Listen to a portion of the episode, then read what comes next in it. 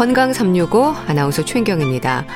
다리 통증이 지속될 때 의심할 수 있는 질병 중에 하나가 말초혈관 질환입니다. 말초혈관이라는 이름에서도 짐지하게 되는 부분인데요. 말초혈관 질환의 대부분은 다리 혈관에 생깁니다. 걸을 때 다리가 아프고 당기고 발에 난 상처가 짓무르면서 잘 낫지 않고 특히 고혈압, 당뇨병을 비롯해서 혈관 질환을 앓고 있는 분들에게도 위험이 높다고 하는데요. 가족력과도 연관이 있을까요? 말초혈관 질환이 주는 위험 잠시 후에 알아보고요. 비만, 뱃살, 체지방과 근육, 적정 체중에 갖는 의미에 대해서도 살펴보겠습니다. 건강 365 박정현의 달아요 듣고 시작하겠습니다. 우리 몸의 심장에서 나온 피가 흐르는 길을 혈관이라고 합니다.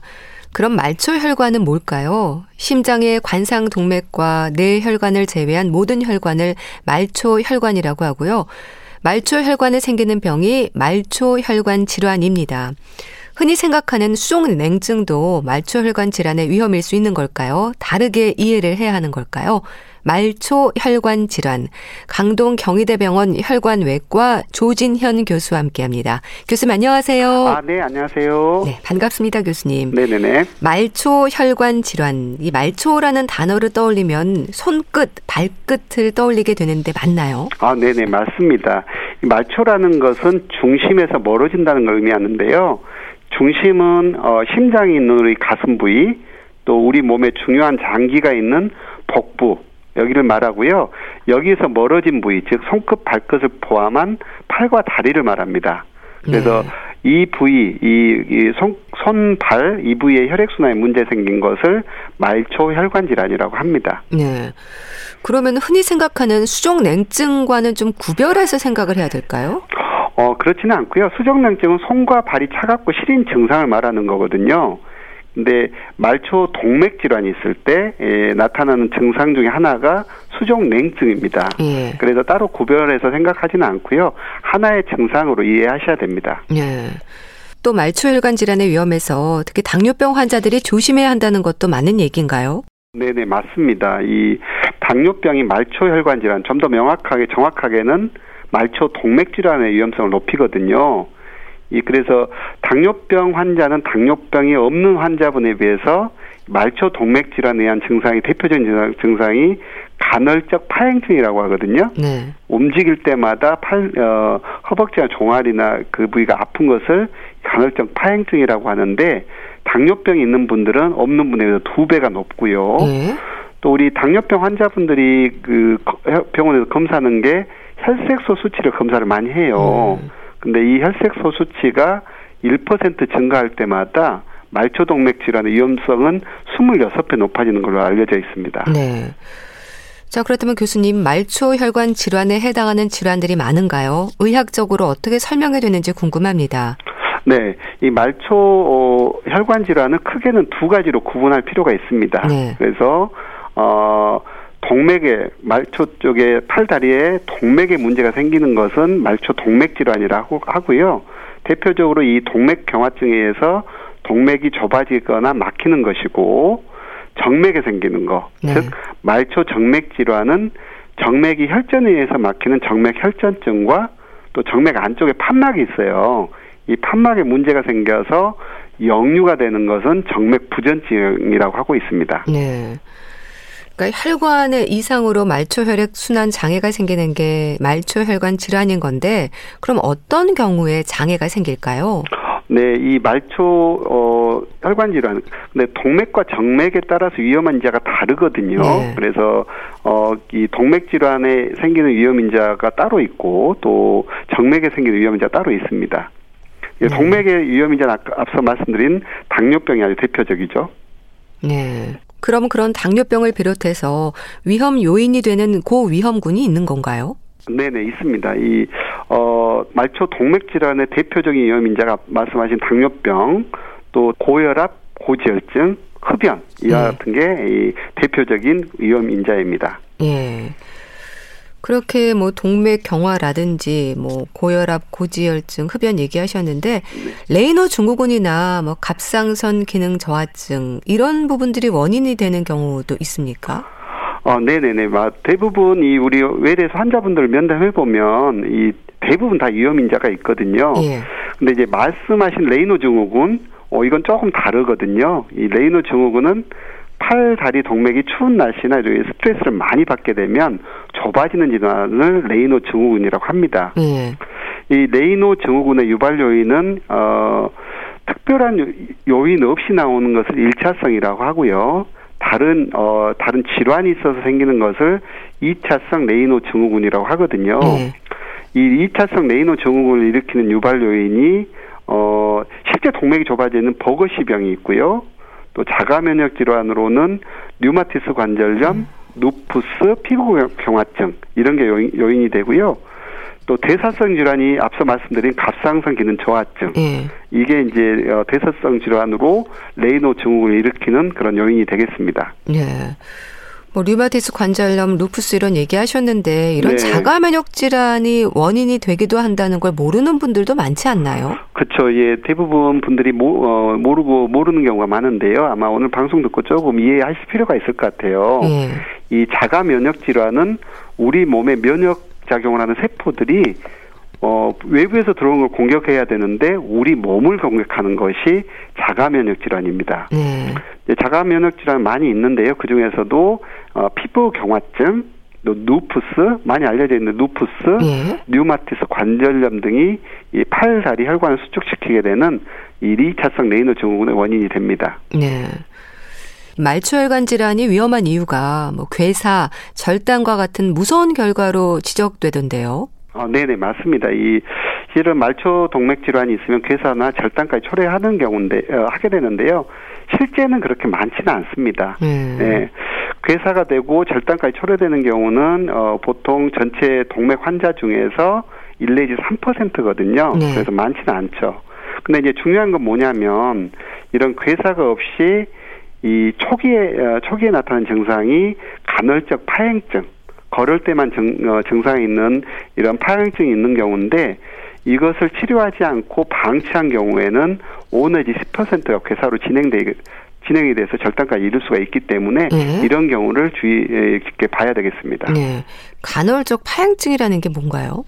어, 조금 이건 간헐적 파행증이라는 게 뭐냐면 우리가 평상 그 움직이지 않고 가만히 있을 때는 통증이 없어요. 네. 근데 걷거나 달리거나 그럴 때는 우리 몸의 근육이 운동 일을 하는 거잖아요. 네. 일을 하게 되면 산소를 더 많이 필요로 해요. 네. 근데 동맥이 막혀 있기 때문에 어, 산소가 갈 수가 없죠. 충분한 양에. 네. 그러기 때문에 이 그때만 통증이 나와요. 아. 그래서 걷거나 달리거나 이럴 때 있던 어떤 이벤트가 있을 때만 나온다. 그래서 간헐적으로 온다. 나타 간헐적으로 나타난다. 그래서 간헐적 파행증이라고 합니다. 네. 참 이런 것들을 단순한 수족 냉증으로 생각해서 참고 견디는 분들도 있을 텐데요. 교수님, 의심되는 부분에서 어떤 검사를 하면 확인이 되는 걸까요? 네네네. 우선은 이 어, 수족 냉증과 같이 팔다리가 시린 경우 이런 경우는 이 레이노 증후이라고 말씀드렸는데 예. 이런 경우는 어떤 검사를 하냐면 어 일부러 추운 환경을 유발을 시켜요. 음. 예. 어, 우리 병원에서는 얼음물에 손발을 담그고 나서 아. 네 손발의 온도를 측정하게 되거든요. 예. 그래서 이런 경우는 이제 레이노 증후군 검사를 하는 거고 두 번째 말초 동맥 질환, 예. 동맥이 막히는 것을 막히는 게 의심이 된다 그러면 양쪽 팔과 양쪽 발목에서 압력을 수축기 압력을 잽니다.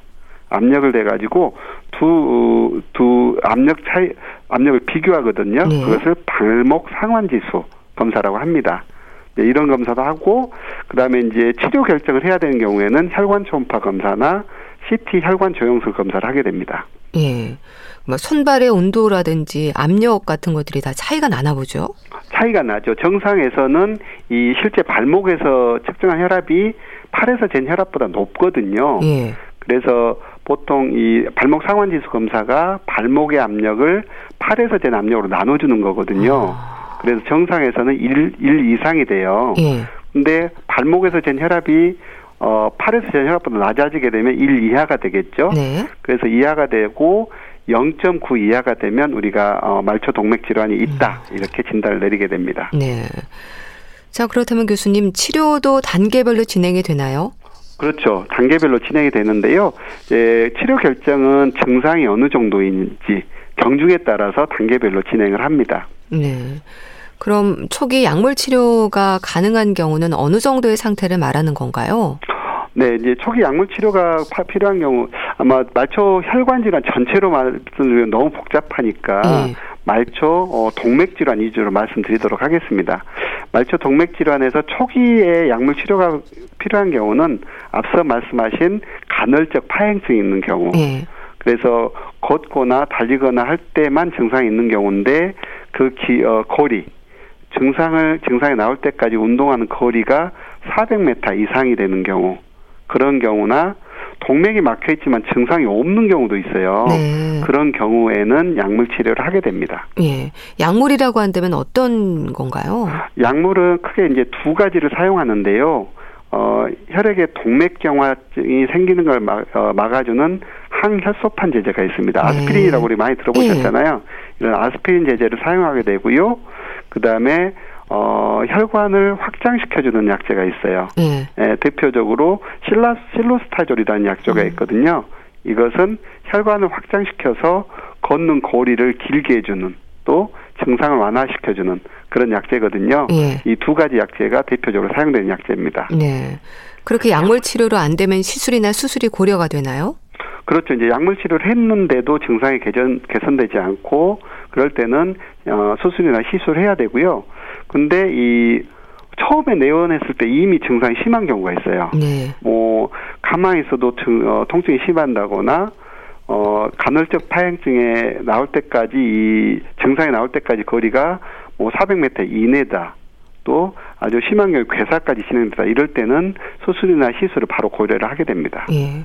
시술적인 치료도 방법이 다양합니까? 네, 요즘에 이제 시술이 굉장히 많이 이루어지고 있고 그러다 보니까 방법도 다양하거든요. 네. 이 말초 동맥 질환에서 이루어진 시술을 몇 가지 말씀드리면 네. 어, 풍선 확장술이라고 있는데 이건 뭐냐면 좁아진 부위를 가는 철사를 통과를 먼저 시켜요. 네. 어디로부터 통과를 시키냐면 사타구니에 있는 혈관이 대퇴동맥이라고 하거든요. 그 부위를 통해서 가는 철사를 어, 통과를 시킨 다음에 그 철사를 통해서 막힌 부위까지 이 특수하게 제작된 풍선이 있어요. 네. 풍선을 넣은 다음에 풍선을 부풀리게 되면 막힌 부위가 쭉 늘어나겠죠. 그래서 혈관이 이제 개통되는 게 풍선 확장술이고요. 네. 그 다음에 이 막힌 부위를 먼저 풍선을 넓히고 나서 놨을 때, 당시 풍선을 풀었을 때 또 좁아지게 되면 네. 치료 효과가 떨어지는 거잖아요. 그래서 더 이상 좁아지지 않게 스프링 같은 걸 넣는 것을 스프링 같이 생긴 스텐트를 넣는 것을 스텐트 삽입술이라고 하고요. 예? 최근에는 이 그 동맥을 막고 있는 이런 그 동맥경화 물질을 직접 깎아내는 치료 방법도 있어요. 음. 어, 장비를 이용해서 직접 깎아내는 것을 죽종 절제술이라고 합니다. 네.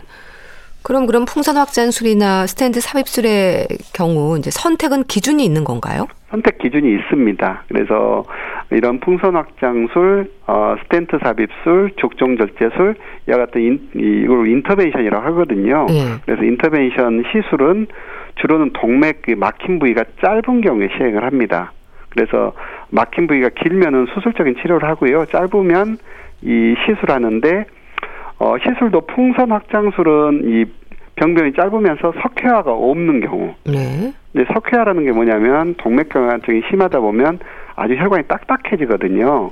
이제 그걸 석회화라고 하는데 어 그런 게 석회화가 없는 경우에는 풍선 확장술하고 석회화가 심하면 풍선으로 넓혔다가 놓으면 다시 도 좁아지거든요. 네. 그래서 그럴 때는 스텐트 삽입술을 하게 됩니다. 네. 시술로 기대를 하는 건 혈관을 확보해 주는 건가요? 그렇죠. 예, 막힌 혈관 부위를 넓혀서 혈관을 확보해서 혈관을 개통시켜서 혈액순환을 원활하게 하게 되, 하는 게 이 시술입니다. 네. 자, 그럼 교수님 수술은 어떨까요? 수술이 필요한 경우도 많은가요? 어, 수술이 필요한 건 요즘엔 그렇게 많지는 않는데요. 이제 수술이 절대적으로 수술이 필요한 경우는 어느 부위냐면 관절 부위에 생긴 동맥경화증. 관절 부위에는 이 어떤 스텐트를 넣거나 그러게 되면 계속 우리가 움직이다 보면 이 스텐트가 망가지거든요. 네. 그래서 그런 경우에는 어 시술보다는 수술이 더 낫습니다. 그래서 직접 혈관을 어, 열어서 이 막고 있는 걸 제거하는 그런 어 시술 수술을 하게 되고요. 네. 또 혈 막힌 혈관 부위가 길어요. 길 때는 긴, 부, 긴 부위를 우리가 시, 인터벤션 시술로 하게 되면 결과가 안 좋거든요. 네. 그래서 그런 경우에는 어, 수술적인 치료, 우리가 우회 수술이라는 그런 수술적인 치료를 하게 됩니다. 네. 그런 우회술이나 내막 절제술 같은 경우는 비교적 흔히 시행이 되는 치료법인가요? 네, 많이 시행을 하는데 요즘에는 이 시술적인 치료 방법이 워낙에 좋아서 수술은 많이 줄었습니다. 그래서 이 풍선 확장술, 스텐트 삽입술, 족정 전세술 같은 이런 그 시술이 워낙에 많이 시행되고 결과도 좋거든요. 예. 그래서 수술적인 치료법 많이 줄어든 상태입니다. 예. 그래서 치료 결과는 좋은 편이네요. 아, 수술적인 치료나 이런 인터벤션 치료 다 아주 좋은 결과를 보이고 있습니다. 네. 그렇다면 교수님, 이런 시술이나 수술적 치료를 한 후에도 조심할 부분들은 많겠죠? 조심해야 될 부분은 이제 굉장히 유념을 해야 되는데요. 동맥이 한번 막히게 되면 어, 수술이나 시술 하더라도 위험 인자가 제거되지 않으면 어, 이 동맥경화증은 진행이 되거든요. 네. 그래서 어떤 이 대표적인 위험 인자가 당뇨, 고혈압, 고지혈증 이런 경우에 있을 때는 의료진과 상의해서 적절하게 아주 일정하게 조절을 해야 되고요. 예. 또 수술이나 시술한 부위도 그대로 있는 게 아니라 어느 정도 시간이 경과하게 되면 이 다시 또 문제가 생기는 경우가 있거든요. 그래서 3 내지 6개월 간격으로 어 병원에 가셔가지고 확인을 해보셔야 됩니다. 네. 그러니까 당뇨, 고혈압, 고지혈증 얘기를 하셨는데 이런 혈관 건강을 해치는 요인들을 예방하는 게 말초혈관 질환의 예방일 수 있겠어요. 네, 예방하는 게 도움이 되고요. 당연히 중요하고요. 어, 당뇨, 고혈압 이것은 어떤 뭐 예방적인 것은 뭐 꾸준하게 운동하고 이런 것도 있겠지만 예. 일단 생긴다고 생기고 나서는 예방 개념은 아니죠. 예. 근데 예방하는 거의 핵심은 제가 봐서는 담배를 끊는 거거든요. 예. 담배가 아주 대표적인 위험인자인데 이 담배를 끊고 어, 평소에 꾸준히 운동하는 게 예방의 핵심이 되겠습니다. 네. 그런 생활 습관 관리도 중요하고 또 가장 큰 원인이라고 할 수 있는 동맥 경화증을 경계하는 게 중요할 것 같은데 어떤 노력을 해야 될까요? 어, 동맥 경화증을 예방하는 것은 결국에 금연과 운동 그걸 아주 그또 한번 강조하고 싶은데요. 예. 예, 금연은 담배는 이 우리 몸에 해로운 동맥에 해로운 한 200여 종의 안 좋은 물질들이 있거든요. 네, 이런 게 들어가게 되면 어, 혈관에 손상을 일으키고 이로 인해서 동맥경화증이 생기게 되고요. 예. 운동을 하게 되면 어, 혈관이 확장이 되거든요. 확장이 되게 되면 혈관의 탄력성이 높아져요. 예. 그래서 이런 동맥경화증 예방하는 데 도움이 되거든요. 예, 어, 굉장히 좋거든요. 그다음에 이 위험 인자가 있는 경우에 이미 위험 인자가 있는 경우 네. 이럴 때는 어, 병원을 가셔가지고 앞서 말씀드린 발목 상완 지수 검사를 받아보시는 게 좋습니다. 네. 그 위험 인자 중에 가족력도 포함이 됩니까? 네, 가족력도 포함이 됩니다. 가족력도 동맥경화증의 위험성이 있거든, 어, 어 가족력이 있거든요. 그래서 어 1초 이내 가족에 동맥경화증이 있어서 아니면 동맥경화증에 의한 다른 질환, 뇌혈관 질환이나 심장혈관 질환이 있다고 그러면 한 번씩 검사를 받아보시는 게 좋습니다. 네. 말초혈관 질환 역시 초기 치료할수록 효과를 기대할 수 있을 텐데요. 교수님, 되도록 빨리 검사를 받아야 하는 의심 증상이랄까요? 짚어주세요.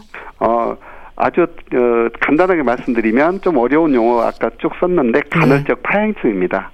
간헐적 파행증을 쉽게 말씀드리면 일정한 거리를 걷거나 달릴 때 허벅지나 종아리 근육에 통증이 발생하는 거. 걸을 때, 운동할 때 나타나는 그런 어, 통증 이런 것을 간헐적 파행증이라고 하는데 네. 이때는 병원을 방문해서 검사를 받아보시기를 추천드립니다. 네, 말씀 잘 들었습니다. 자, 오늘은 말초 혈관 질환에 대해서 짚어봤는데요. 강동 경희대병원 혈관외과 조진현 교수와 함께 했습니다. 말씀 잘 들었습니다. 감사합니다. 네 감사합니다. KBS 라디오 건강 365 함께 하고 계신데요. 마이클 잭슨의 You Are Not Alone 듣고 다시 오겠습니다.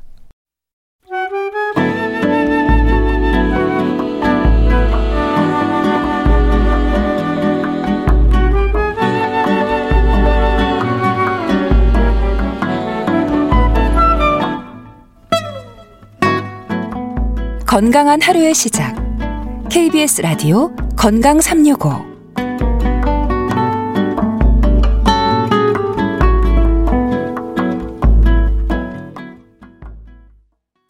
KBS 라디오 건강 365 함께 하고 계십니다. 비만, 뱃살, 건강의 위험 요인으로 빠짐없이 지적이 되는 부분입니다. 우리 몸에 지방이 축적되지 않도록 적정 체중을 유지하는 것이 건강을 지키는 방법이라는 건 너무도 잘 알고 있는 사실인데요. 그럼에도 평생 다이어트라든지 나이살이라는 이름으로 많은 분들이 고민하는 것 또한 비만입니다. 적정 체중, 체질량 지수 늘 관심으로 살펴야 하는 부분일 텐데요. 분당 재생병원 내과 백현옥 교수와 함께합니다. 교수님 안녕하세요. 네, 안녕하십니까. 네. 교수님, 적정 체중, 과체중, 비만, 고도 비만, 이 체질량 지수에 따라서 구분이 되는 척도인 거죠? 그렇죠. 사실 우리 왜 체중이라는 숫자만으로 비교하면 남녀도 다를 수 있고요. 네. 또 사람마다 키가 다르니까 뭐 150cm인 사람이 50kg인 거하고 180cm인 사람이 50kg는 많이 다르겠죠. 네. 그래서 사용하는 것이 체질량 지수입니다. 그래서 자신의 몸무게를 키의 제곱으로 나눈 값, 이것이 체질량 지수가 되겠습니다. 네. 그럼 많은 분들이 궁금해하는 나이살은 어떨까요? 나이살이라는 건 있는 건가요? 왜 나이가 드신 분들 보시면 아무래도 젊을 때하고 다르게 내가 왜 이럴까 싶을 만큼 뭐 배라든지 팔뚝이라든지 옆구리 같은데 자꾸 분살이 생기잖아요. 네. 그리고 옛날보다 그렇게 많이 먹지도 않는데 쉽게 살도 찌고. 그러니까요. 네, 그런 게 아무래도 나이가 들면서 오는 변화인 거는 맞습니다. 그래서 호르몬 분비량이 일단 바뀌거든요. 특히나 뭐 성장 호르몬 같은 경우에 30대가 되면 10년 주기로 그때부터 계속 줄어드니까 네. 이런 것들이 영향이 있고 또 활동량이 아무래도 줄어드니까 이런 이유 때문에 근육량이 줄거든요. 근육량이 줄어들면 신진대사량 자체가 어, 또 줄어드니까 기본적으로 소모하는 기초 에너지량이 감소하거든요. 네. 따라서 비슷한 양을 먹어도 쉽게 살이 찌는 게 이것 때문이고요.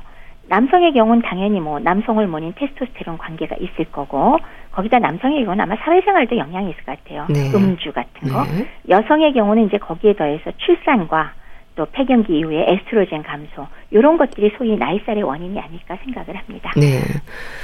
그렇다면 일단 교수님 건강을 위한 비만을 점검하는 데 있어서요 허리둘레 특히 뱃살이 강조가 되는 이유는 뭔가요?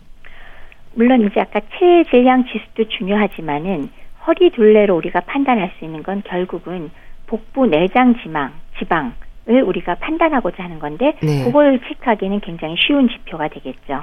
그래서 그 남자의 경우는 90cm 이상 그리고 여성의 경우는 85cm 이상이면 복부 비만으로 보는데요. 여기서 이제 이 허리 둘레질 때 제가 하나만 말씀드리고 싶은 게 있어요. 네. 재는 위치가요. 우리가 왜 옷을 입을 때 왜 가장 가는 곳을 재잖아요. 네. 그곳이 아니고요. 갈비뼈하고 골반 이 바깥쪽에 왜 가장 높은 위치 중간이기 때문에 네. 사실은 허리에 가장 가는 부위보다는 조금 더 두껍습니다. 그래서 요런 그 왜그 그 허리둘레 재는 요 부분에 있어서 사실은 제가 국가 검진을 할 때 그 재는 사람 기분 좋으라고 많은 경우에 가서 보니까 제일 가는 거를 재놨더라고요. 네. 그래서 제가 저, 처음에 이거 분석하다가 아 이게 안 맞는 게 너무 이상해서 그런 것들을 보니까 나도 모르게 좀 가늘게 재고 싶어 하는 것들 그런 음. 게 있어서요. 어쨌건 위는 위치, 저기 재는 위치가 다르다. 그거를 좀 말씀드리고 싶고요. 네. 그 다음에 이제 특히 체질량 지수가 정상인데도 배만 나와 있는 사람들을 구별할 수 있는 방법이 바로 허리를 내잖아요. 그래서 이 올챙이 배면서 마른 비만. 이런 경우에 왜 당연히 그 내장 지방 때문에 당뇨, 고혈압, 고중성 지방 혈증이나 고지혈증 발병 위험이 정상인의 두 배까지 높다는 거 우리가 알고 있거든요. 네. 그래서 뱃살을 강조를 합니다. 네. 그 뱃살에서도 윗배, 아랫배, 특히 윗배가 나오지 않도록 조심해야 한다는 말도 하지 않나요? 음, 윗배가 나온 사람들은 오히려 좀 더 내장 지방형 복부 비만의 가능성이 높다고 하는 거죠. 네.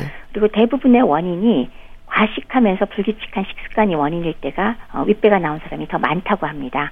그래서 요거는 규칙적인 고단백 저지방 식단으로 좀 조절이 가능하다고도 하는데요. 네. 어쨌건 네. 어, 병의 위험성은 이게 조금 더 높고요. 아랫배가 늘어지거나 튀어나온 경우는 피하 지방형인데 요 경우는 만약에 내가 아랫배 빼기에서 굶었다. 이거 완전히 요요 현상 발생하기 제일 음. 쉬운 유형입니다. 그러니까 네. 다이어트 굶는 것만 갖고 하면 이건 절대로 안 되고요.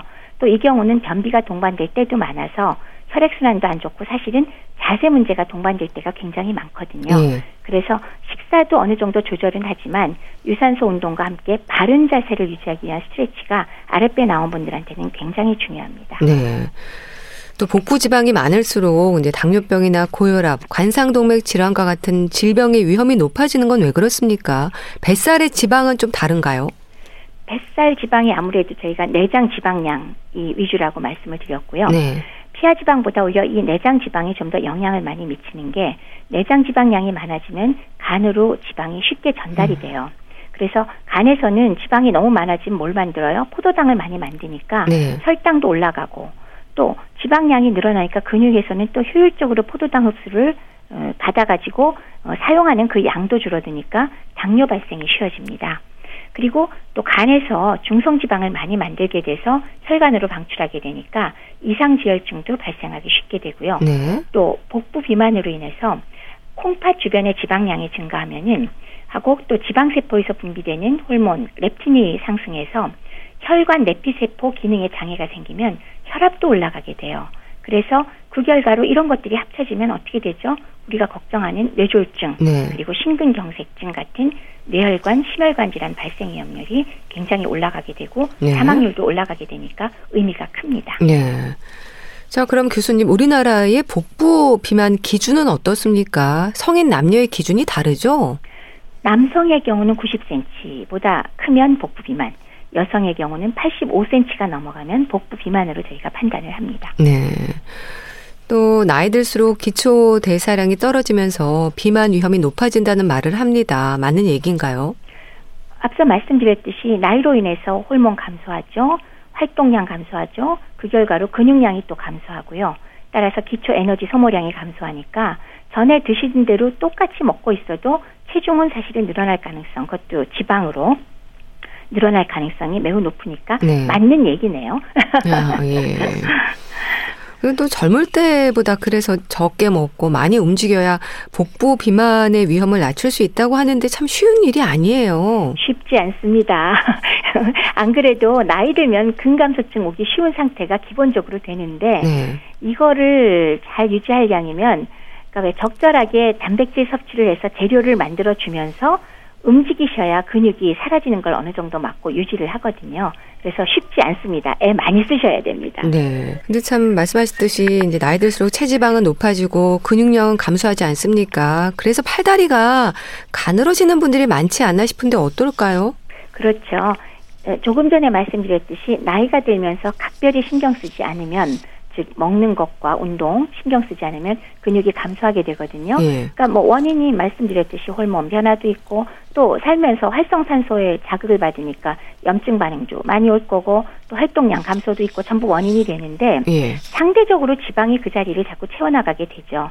특히나 하지 같은 경우에 왜 원래 우리 몸에 가장 근육량이 많은 곳이잖아요. 네. 그게 줄어들면서 종아리 둘레, 허벅지 둘레가 감소하고 가늘어지고 그러면서 뼈도 약해지는 걸 우리가 볼 수가 있고요. 네. 그런 것들은 뭐 지극히 당연하고 대신 오는 지방은 아주 쉽사리 배에 가서 쌓이니까 배는 나오고 그리고 팔다리는 가늘어지는 분들 많이 생기는 거죠. 네.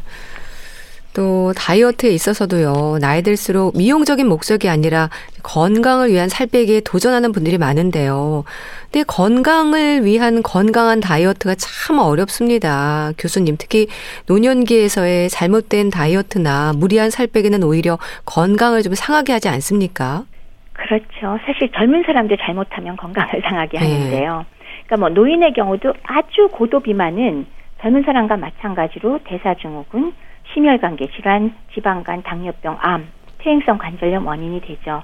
그런데 나이가 들수록 그리고 초고령으로 진행할수록 사실은 살 빼고 싶어 하지 않아도 그러니까 의도하지 않아도 저체중으로 넘어갈 가능성이 굉장히 높은 거는 네. 잘 아시고 계시죠. 네. 그리고 저체중 노인은 사망률이 아주 현저하게 높아요.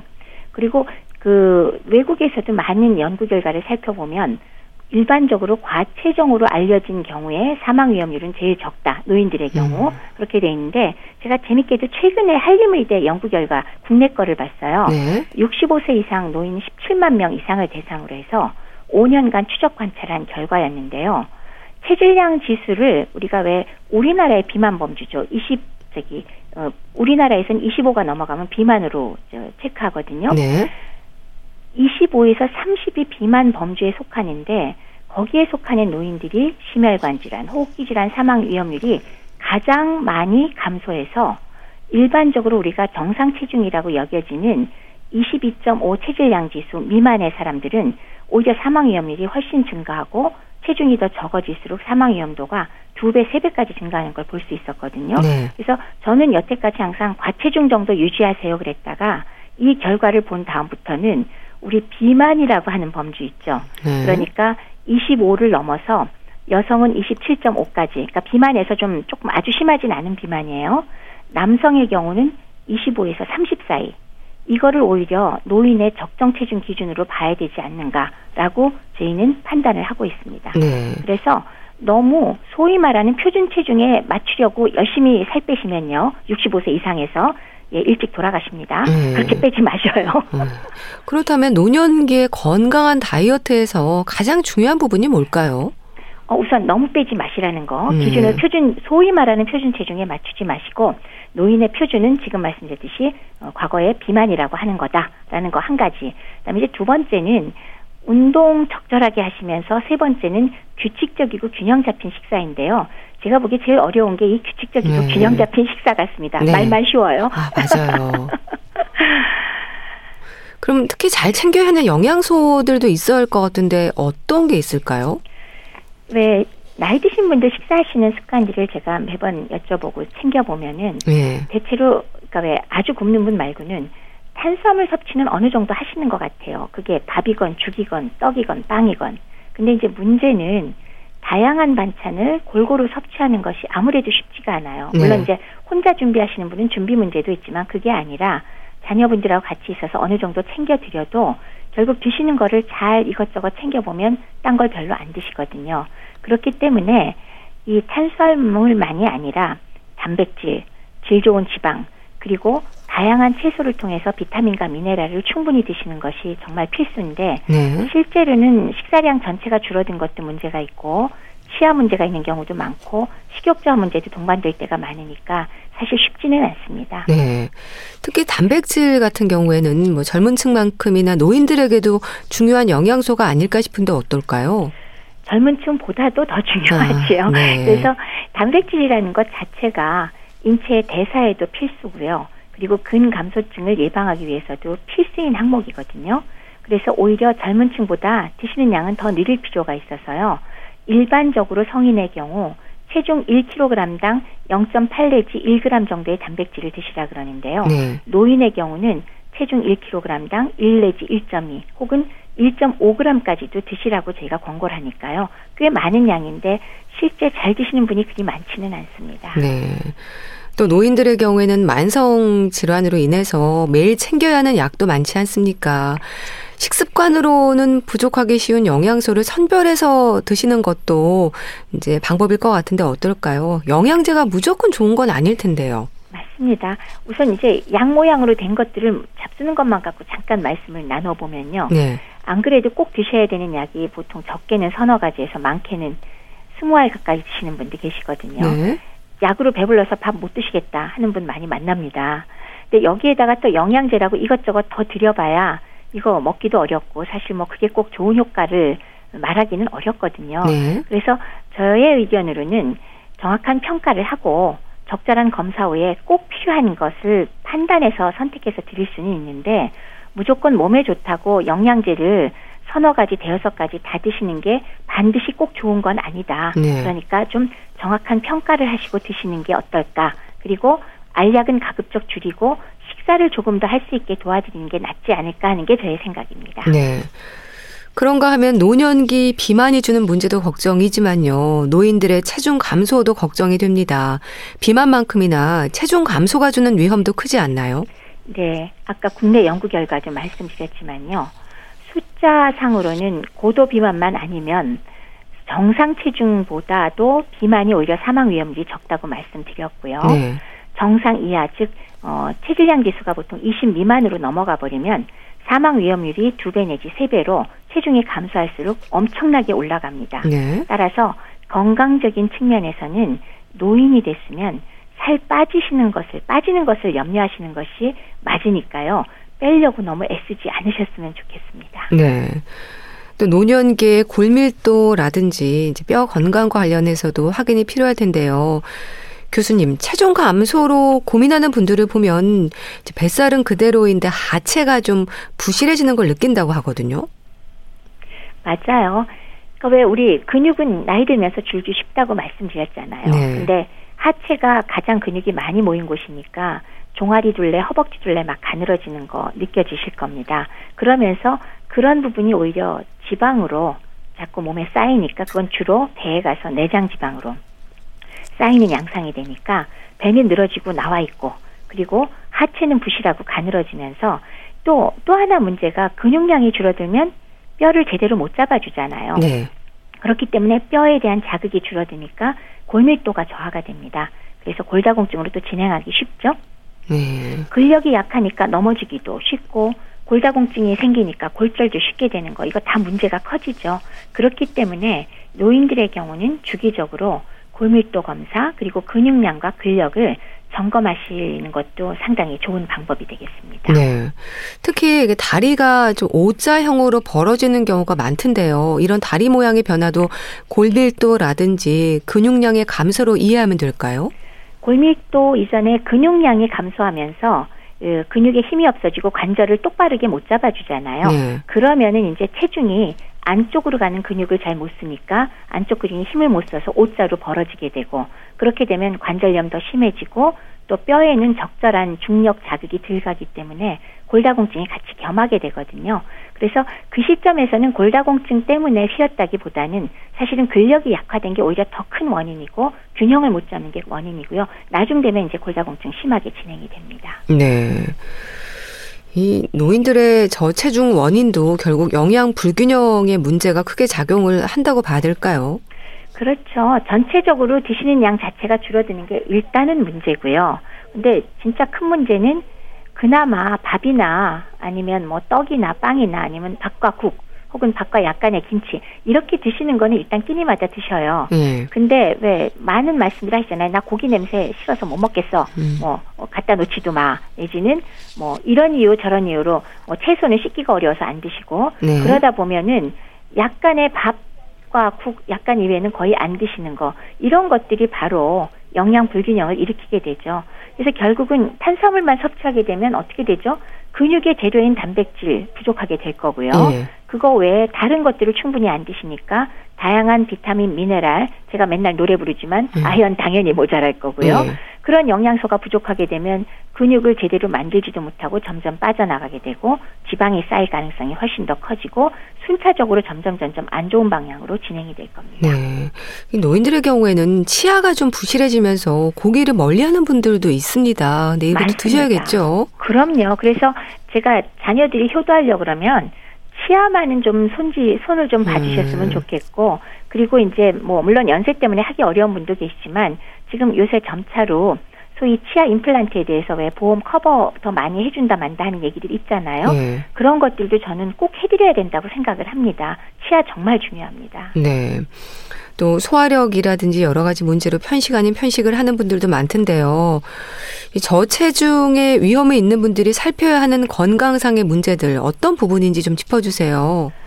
초고령으로 갈수록 왜 나 소화가 안 돼, 혹은 삼키기가 어려워, 씹기가 어려워, 고기 냄새가 싫어, 네. 또는 나 입맛 없어. 그래서 어 물론 스스로 챙기는 분은 스스로 챙기기도 어렵지만 옆에서 차려 드려도 사실 식사 별로 많이 못 드시는 분들 많이 계시잖아요. 예. 이런 경우에 물론 우리가 드실 수 있는 방법으로 옆에서 뭐 조리를 이렇게 하고 맛을 이렇게 하고 그거는 노력도 다 하시고요. 그것 제가 따라다니면서 말씀을 못 하겠고 네. 노상 제가 말씀드리는 거 하나 있죠. 경구 영양 보조액. 이게 왜 200cc 정도의 캔이나 팩 제품들 많이 나와 있다 그랬잖아요. 시중에도 많이 나와 있고 또 병원에서도 처방받을 수 있는 제품들 많거든요. 맛도 다양하고 예. 이런 것들을 하루에 한 개 내지 세 개 정도 간식 형태죠. 그러니까 식사와 식사 사이에 간식처럼 드시게 하면 요게 대부분이 일시시당 1칼로리와 단백질, 탄수화물, 지방, 비타민, 미네랄 다 들어 있거든요. 그러면 연세 높은 분들이 요걸 꾸준히 드시는 분들이 네. 병원에 입원할 확률도 굉장히 줄어들고요. 컨디션도 잘 유지하시는 편이에요. 예. 그렇기 때문에 요거 비용적으로 참 효율적인 영양 보조라고 저는 생각을 하거든요. 네. 많이들 활용하시면 좋겠어요. 예. 제대로 못 드시는 분들 간식으로 엉뚱하게 우유나 이런 거 드리지 마시고 이거 드리세요. 네. 우유도 나쁘진 않지만 그거보단 이게 더 잘 균형이 잡히게 만들어 놓은 거라서 간식으로 사용하시면 굉장히 도움이 됩니다. 네. 그리고 사실 잘 먹어야 한다는 생각에 많이들 드시는데 흔히 말하는 5대 영양소의 균형을 잡는 게 중요할 것 같습니다. 그러니까 음식으로 설명을 좀 해주시면 이해가 빠를 것 같은데 많은 분들이 영양의 질을 따져야 한다는 생각은 많이 안 하시거든요. 조금 설명해 주세요. 기본적으로는 우리 맨날 노래 부르는 기본적으로 탄수화물로는 우리가 보통 주식으로 먹는 뭐 밥이라든지 국수라든지 빵이라든지 이런 것들이 들어가겠죠. 그래서 보통은 이런 탄수화물의 비율을 50 내지 60% 정도를 우리가 잡고 있죠. 네. 그 정도를 드시고 그다음에 이제 두 번째로 중요한 거 단백질이죠. 네. 단백질의 경우는 말씀드렸다시피 대사에도 중요하고요. 그리고 근육을 유지하는 데 중요하고 뼈를 유지하는 데도 굉장히 중요하기 때문에 특히나 나이가 드신 분들의 경우 단백질 양을 오히려 젊은 사람보다 더 드셔야 된다. 네. 이건 제가 계속 강조를 해드리고 있고요. 네. 그래서 보통 여기 한 20%, 25% 되고요. 그다음에 나머지는 우리가 칼로리 측면에서는 지방으로 섭취를 하게 됩니다. 우리나라 분들은 그렇게 많이 드시는 편이 아니기 때문에 네. 역시 뭐 한 2, 30% 드셔도 상관없고요. 대신 질 좋은 걸로 드셨으면 좋겠다. 그러니까 왜 포화 지방 같은 것들 피하고 가급적이면 질 좋은 지방, 예를 들면 올리브 오일이라든지 들기름 같은 거 드시면 좋겠다고 아까 말씀을 드렸어요. 네. 근데 그거 이외에 우유나 유제품도 나름의 이점이 있기 때문에 그거를 너무 많이 드시는 거는 저는 권하지 않지만은 하루에 한 컵 정도 드시는 거 뭐 나쁘지 않고요. 근데 그 대신에 노인들의 경우는 아까 말씀드린 영양 보조액을 사용하는 것도 네. 저는 상당히 바람직하다 싶고요.